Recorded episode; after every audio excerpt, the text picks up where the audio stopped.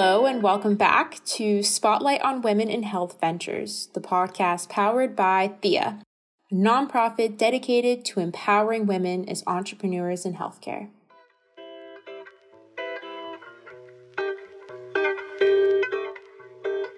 Today, we're speaking with Dr. Sajal Hathi, a physician, public health advocate, and serial entrepreneur who has dedicated her career to serving vulnerable communities in the United States and globally, with a special attention to women and girls.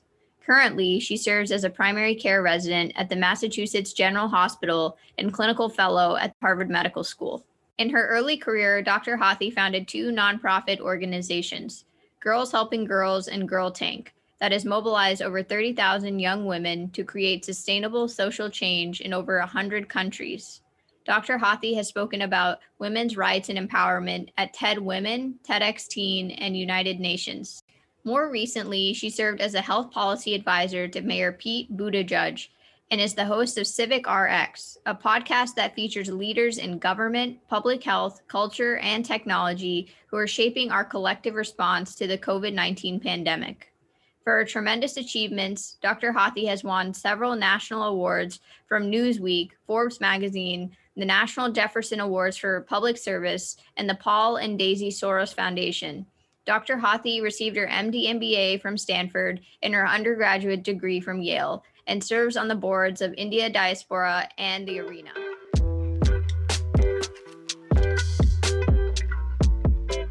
Dr. Hathi, thank you so much for joining us today. We're so grateful to have you here with us and share your journey as a leader who's consistently dedicated herself to empowering women and girls to create social change. And we, as Thea, really share this mission and are so glad to join you in your movement. You've co founded two organizations, Girls Helping Girls, as well as Girl Tank, uh, that have changed the lives of so many young women. Could you share with us what inspired you to, to start these organizations? Absolutely. Let me first say congratulations to all of you on this call for embarking on this project and fostering a platform and a community to inspire female innovators, even as you complete your studies, which I know from my own experience at Yale and in medical school more broadly is no easy feat. So, congratulations and, and thank you for having me. I was moved to start these two organizations uh, early in my career when I was a teenager, actually at the age of 15. That's when I first started Girls Helping Girls. And that specific organization was born of a series of traumatic experiences that I had with my own health. So I am less reserved, I should say, in sharing this experience now than I was years ago. But I, as a teenager, struggled uh, pretty significantly with anorexia and was, in fact, treated at Stanford Hospital, where I chose, unsurprisingly, to return for my own medical school training. And during the course of struggling with this disease and ultimately learning to live and hopefully overcome this, I realized that thousands of us, and particularly thousands of young women, were struggling with insecurity, self doubt, imposter syndrome, the conviction that that we were not good enough, beautiful enough, perfect enough. And because they could not recognize or articulate their own value, their own intrinsic value. And I wanted to foster a community that would open their eyes to that value. Um, and would partner them with other, build community with other young women who could affirm that collective value. And I, I wanted that because I in my own struggles really only made it through with the support of other women like myself um, who had been through this, who allowed me to pull myself from that abyss and recognize that I'm larger than this and that I could do more than this, that I had real agency. And I wanted to kind of gift that and however naive perhaps or arrogant that sounds, I wanted to give that same sense of agency and camaraderie to other women in the way that it had been so kindly given to me. And there was born this idea of simply girls helping girls, girls reaching out across divides to help one another recognize their intrinsic value and together create a more tolerant, a more inclusive, a more equitable world. And in, in the course of building that organization, I encountered numerous women around the world who had brilliant ideas, some of which were incubated in our own programs to make their communities better. But for lack of resources, for lack of institutional support and cultural credibility, were unable to take those to scale. And so I partnered with a woman many years my senior uh, to launch Girl Tank to source, connect, and train and finance aspiring and fledgling female entrepreneurs around the world who needed that additional support to carry their ventures to fruition. And that's how both of those organizations came about. And I continued to grow them throughout my teenage years and in my 20s. That's amazing to hear. Thank you for sharing that compelling story regarding your own motivations to start these organizations. Very inspiring. What do you think made your efforts successful? Um, you know, as any young person starting at 15, you know, getting that credibility as a leader is a very huge feat. What do you think enabled you to be a successful social entrepreneur at such a young age? It's a really good question. I think that it is, as always, a curious mix of serendipity, uh, perhaps naivete, and uh, institutional support from, frankly, gatekeepers of power. So, to delve a little bit into each of those three, first, I would say that I launched Girls Helping Girls incidentally just as the Nike Foundation was engendering the Girl Effect initiative, which funneled huge sums of money and resources into the thesis that empowering girls could empower emerging economies. And so there was a lot of attention and interest in this newly sexy idea of female empowerment, specifically among young women.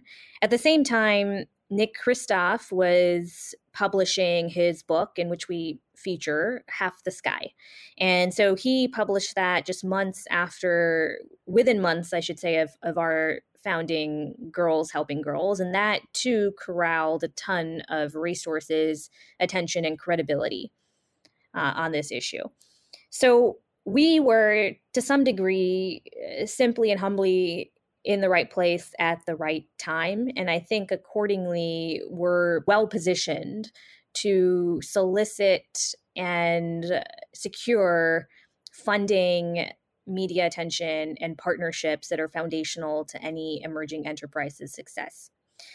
Beyond that, I should say, as this was my first venture, as I was a young woman, otherwise unacquainted with the tribulations and frustrations of starting a large, let alone global organization. I didn't realize how difficult it would be. It seemed to me that the world was my oyster and I could do anything. Uh, including conquer this disease that I set my mind to. And so when I realized that there was a problem here and that I could possibly do something about it. It didn't enter my mind that it could be prohibitively difficult to accomplish. I just figured I needed to work hard at it and then it would happen as I it or as I sought it to happen. And so I think that that element of naivete always helps. I, I think I was certainly more perhaps blindly confident in my ability to make this work than I would be as I approach things now. And I think that element of every of hubris, um, I wouldn't call myself egoistic, but I think that every entrepreneur needs an element, perhaps a better term for it is this optimism, severe optimism in their own ability to bring about their dreams. I think you need that in order to attract people to your cause and, and continue grinding away when the going gets really tough, which it inevitably does. And so that that naivete, that optimism, that uninformed conviction in my ability to do all things really helped me. And then finally, I had a lot of support from gatekeepers of power. So the Nike Foundation was a huge support. Members of the media were a huge support in raising awareness. I was a young fellow with the Ashoka Foundation, which coined the term social entrepreneurship. And they really helped me with the nuts and bolts of starting an organization with Girl Tank. I was selected as an inaugural Startup Chile Fellow. And so that was a program started by the Chilean government to attract foreign entrepreneurs to their country. Uh, in exchange for money and other resources, those entrepreneurs had to agree to headquarter those companies in Chile for a extended period of time.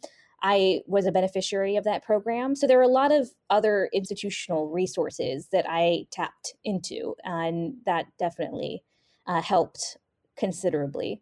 I think there's tremendous value to having this, I, I almost call it like this childlike approach to innovation and and not really thinking about the barriers. Instead, offering up ideas and different ways of rethinking uh, different approaches to healthcare problems and really bringing that fresh pair of eyes. Of course, you have to build connections with the more established key opinion leaders, physicians, even as you know, a 15 year old or 20 year old in my case.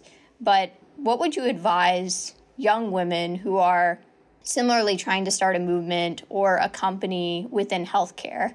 What is the recipe for, for their success in doing something that sort of aligns with Girls Helping Girls or Thea or say a digital health startup, etc.?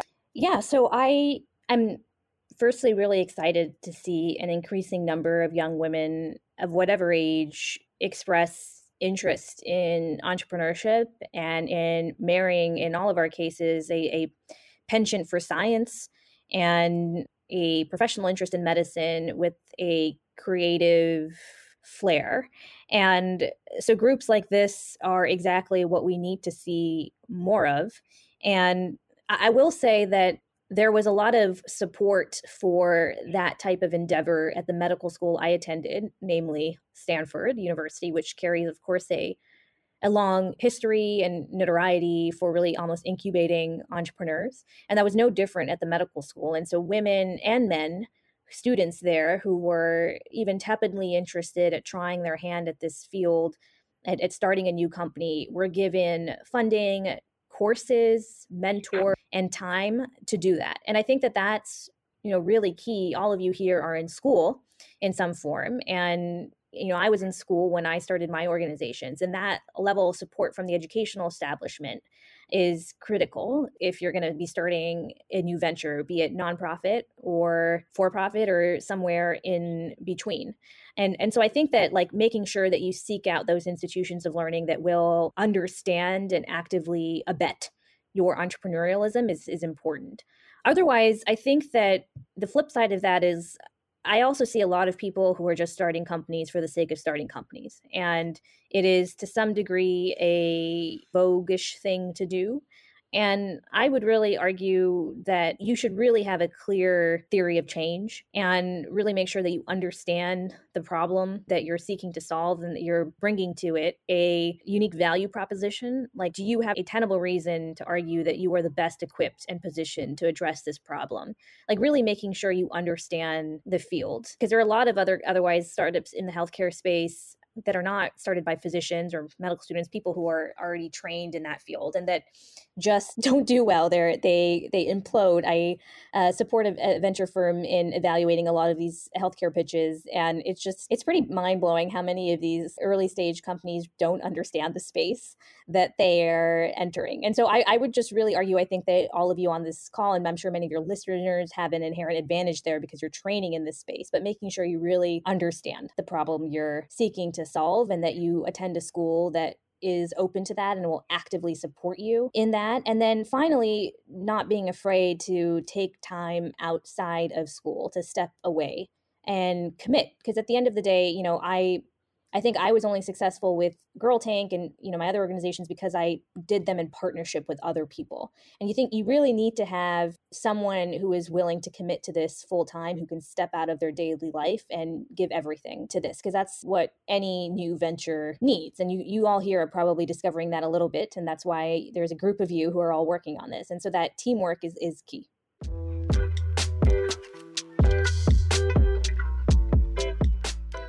One key question that I had was what is your view on the best leader? You know, in running two organizations, having a team, starting a movement effectively with thousands of young women and men. What is your general approach to being an effective leader? I would say that's a continually evolving question and evolving answer. But I think the best leaders are those who are able to inspire the best in their followers and in, in their teammates, able to call out their best values. And I think that in order to do that, you have to have a really, again, authentic theory of change. You have to be empowering of other people. You have to set and embody a set of values that unite your work and your team and you, that, that you and your team would live by.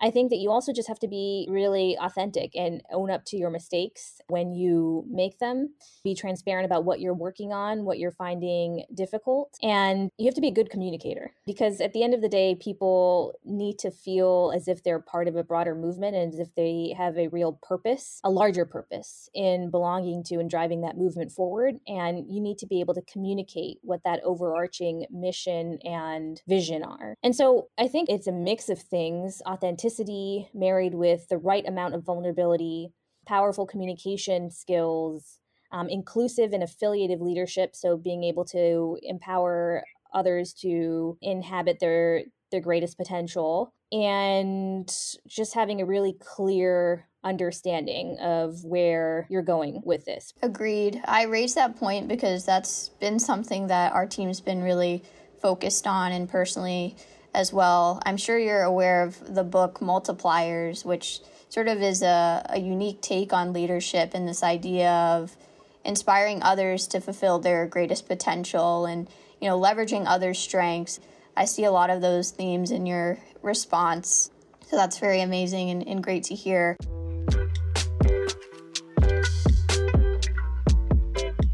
Taking it to the next level of advocating on a more policy basis has been really interesting to follow.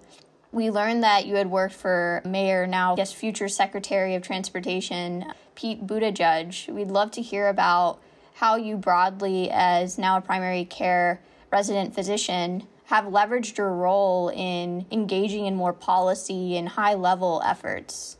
I absolutely love Pete Buttigieg. I think he is a generational political talent, and his entire campaign was a testament to that values driven evidence based um, policymaker that he promises to be.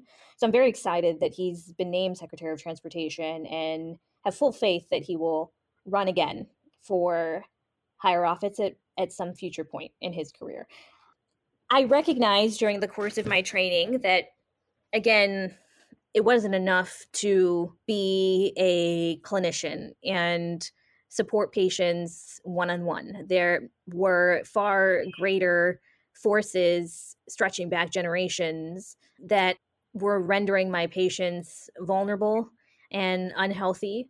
And I wanted to play a role in addressing, again, the decades of deliberate policy choices that reinforced I think structural racism and a healthcare system predicated on profit, both of which made it much harder for individual, even well meaning clinicians to do their job. And I felt that becoming involved in policy, in legislative advocacy, in grassroots activism around these broader structural forces around designing a better healthcare system was a potentially powerful route to addressing those upstream forces. And I became involved in those spaces in a number of ways. I early in my medical career was appointed by then UN Secretary General Ban Ki moon as the youngest of nine members on his Independent Advisory Commission for Women's and Children's Health. And in that role, I was charged with evaluating the commitments and the progress made by various member nations toward Millennium Goals, Development Goals 4 and 5, focusing on women's health and under 5 mortality and so I became involved in like international policy circles in that way. In the wake of the 2016 presidential election, when President Trump was elected to office, I became engaged in a fight to protect the ACA and as well to mobilize health professional students broadly to protect our, our patients' right to care. And so I did a lot of legislative advocacy and grassroots activism on that front. And then when the 2020 campaign came around, I felt that I could similarly play a role in articulating and shaping the policy choices from the public option, which Pete endorsed, to Medicare for All, to ending surprise billing, to erecting a universal paid leave policy. There are a lot of things to tackling our mental health and addiction crisis that I felt had languished or regressed during the Trump years. And I wanted to be a part of the conversation around how we make those fixes. And so I joined the Pete campaign just as it was getting off the ground. So, shortly after he announced his campaign.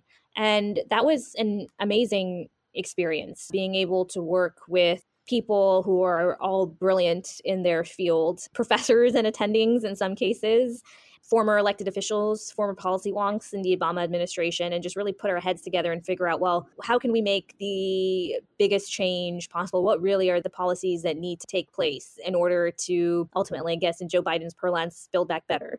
And I mean, those were grueling months because, as you know, I was in the middle of residency and had a full time job already. But those were probably among my favorite months of residency for the opportunity to really learn with and and um, create with amazing people for an amazing candidate who really believes strongly in our vision and in our expertise. And so I I felt very grateful to have been able to do that and when Joe Biden became the candidate to be able to help in a smaller way with some of his health related policy formation as well. So it's been a really special experience, and I'm excited for the people that he's the president elect has chosen thus far to carry that mantle forward. Yeah, I think it's just super important for medical students who are listening in to recognize the ability to leverage, you know, your status as a medical student and future resident attending whatever it may be to impact change, but you know, you did allude to the fact that you were a full time resident working on, you know, presidential campaigns. How do you view time management? You know, we all have interests, and of course, you know, we need to be trained as great physicians, but what would your, you know, advice be to someone who's, you know, juggling many things? And of course, you know, we have long term visions of, you know, whether we want to combine medicine, entrepreneurship, healthcare policy, et cetera, but it's very difficult. There's only 24 hours in a day. So, what's your general approach to time management and also, you know, enjoying life at the same time? Of course, work is enjoyment for for many of us, but how do you view that? Yeah, I would say it's incredibly hard. And I don't know necessarily that I have all the answers. I think that I have practices, I suppose, that I've accumulated over the years. Uh, so bullet journals and regular routines uh, that I have clung to. I think I make sure that I get some exercise and mindfulness minutes every single day to keep me motivated and fresh. But it's, I mean, it's difficult. And there are compromises you make, there are sacrifices you make. There were many nights when I didn't get the sleep that I otherwise would have, that I wasn't socializing necessarily and building community, which is also critically important among my residency, but was instead doing this work. So it really comes down to prioritization. Like you, I, you can't not do it all and do it all well. You have to ruthlessly prioritize, and that means letting some things consciously fall by the wayside. I think that time management obviously has a role to play here, but even more so is figuring out what you want from life and then building your schedule around that.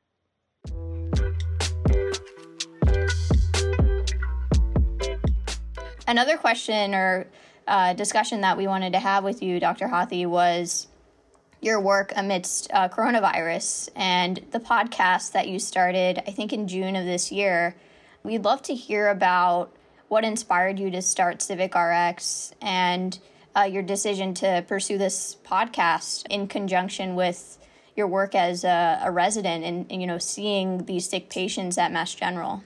Yeah, so I was motivated to start Civic RX in the spring of this past uh, year because I recognized that there were a lot of conversations swirling around the country about how to best respond to this pandemic, what the implications would, would be for an ailing healthcare system, what protections should be erected for essential workers, how to prop up in in some cases in uh, direct contention with public health, the the economy, and I felt that my colleagues in medicine had a lot to contribute to and, and learn from those conversations and yet there wasn't enough discussion happening on on, on campus around these larger issues. And so I started a fireside chat series. Um, the uh, Mass General Brigham, which is the consortium of hospitals that comprise Massachusetts General Hospital, Newton Wellesley Hospital, and the Brigham and Women's Hospital. And I invited a series of speakers who were at the forefront of articulating and molding the tactical, the moral, and the social questions that would shape how we move forward during this pandemic. And I invited them to come talk to us and to do so in a fireside chat setting that fostered an intimate conversation. And these fireside chats were so successful and um, productive that on the recommendation of a couple of those speakers who attended, I decided to translate them into a podcast for broader public consumption. And so Civic RX was born as a project and a podcast to ignite, to share, and to amplify conversations about how we build a more wholesome and more equitable society in the wake of COVID 19. So every conversation features a, an amazing public leader, so a government official, an entrepreneur, a um, public intellectual, or other leader whose work and ideas are informing the steps we take. And it's been a real privilege to be able to talk with folks like the incoming Surgeon General, Vivek Murthy, to Australia's first female prime minister, Julia Gillard, uh, to mental health policy wonks and our millennial mayor of Stockton, Michael Tubbs, just about the work that they're doing and about the journey that has brought them to that work. And again, it's a lot of drudgery too on on my side amid a residency that is not always forgiving or enabling of additional pursuits. So it's been it's been hard, but rewarding nonetheless.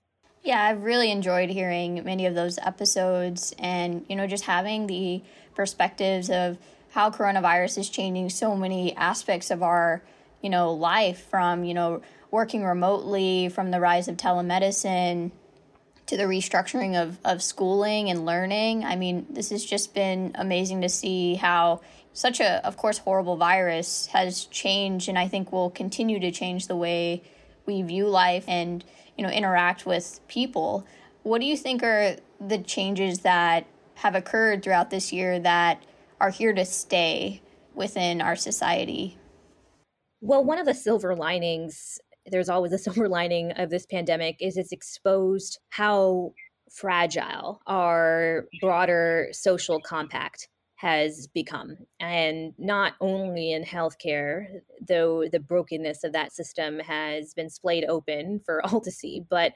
also of our social security, of our food security, of our strained racial relations, of our national trust in government and of our institutional stability. I think so much of what we prided ourselves on as Americans, a robust democracy, a non-Pharrell economy, like so many of those things have now their luster, or at least the flaws have better come to light. And I think that I'm grateful, therefore, for the conversation that those awakenings have spurred about what we can do to once again shape an America that lives up to our ideals and um, better hues to our founding values. And So, for igniting that conversation, for maybe making the country more open to previously radical positions, I, I think the pandemic has done a lot.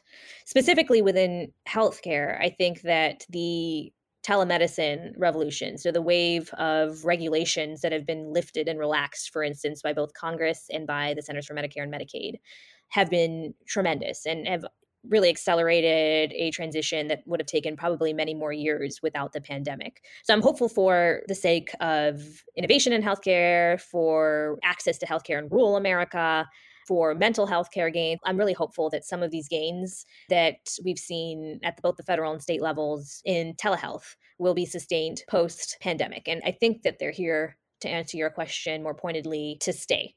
So we will have to see, but I do believe that the COVID 19 pandemic has just really just it's changed the conversation in entirely. And hopefully also it's exhumed public health from otherwise the decades of neglect and underinvestment that it had been buried under. I think we're going to see a lot more interest in public health, which which which may be relevant to you actually, as you probably saw the unprecedented numbers of medical school applications, Fauci effect. Yeah. So I think there's going to be a lot more public interest in, attention to, and investment in public health and in science. And I, I am hopeful that for crises like climate change, for instance, for which I think something like COVID 19 can be seen perhaps as a dress rehearsal, because you're really going to have to, it's all about carbon emissions are invisible just as the COVID 19 virus is invisible. And I think in order to gain traction against that invisible enemy, you need to believe in experts, even as those experts' guidance changes. You need to be able to restore trust in American credibility, to cement um, international collaboration on reducing carbon emissions. You need to have a whole of government approach. And so I am hopeful that a lot of these systems that have come under pressure will be reformed, that we will return to evidence based and science driven policy, and that future such crises, whether in health or across other domains, will be therefore much easier uh, to tackle. Yeah, I totally agree. And I think with COVID uncovering these flaws within our nation and within the healthcare system specifically, there's a great opportunity for entrepreneurship. And I think for the listeners of our podcast, you know, it's just an area that's so ripe for innovation. And I think now's the time to start your organization. Of course, you need to make sure you're well qualified for the pursuit and have something of, of value and of difference but I think now is the time. There's so many companies that have sprung up from difficult times like these. Sort of, you know, getting to the end of our conversation, I wanted to thank you again, Dr. Hathi, for your time. But what is a key piece of advice or maybe a quote that you'd like to leave our listeners with, um, given our conversation today and, and your motivation as a entrepreneur and physician? I would say that, and this is no secret to any of you, the biggest accomplishments come from taking those baby steps every day. And so make that commitment. And if you want to write a book, write a page every day. If you want to start a company, work on it for 20 minutes at least initially every day. Like make that commitment to yourself, make that daily investment in yourself. And over time, it will pay dividends. Thank you all so much for listening. Visit us on Instagram at Thea Healthcare and our website at theahc.org for more content. As always, feel free to reach out via DM or our website's contact form with any questions or comments for us or our guests.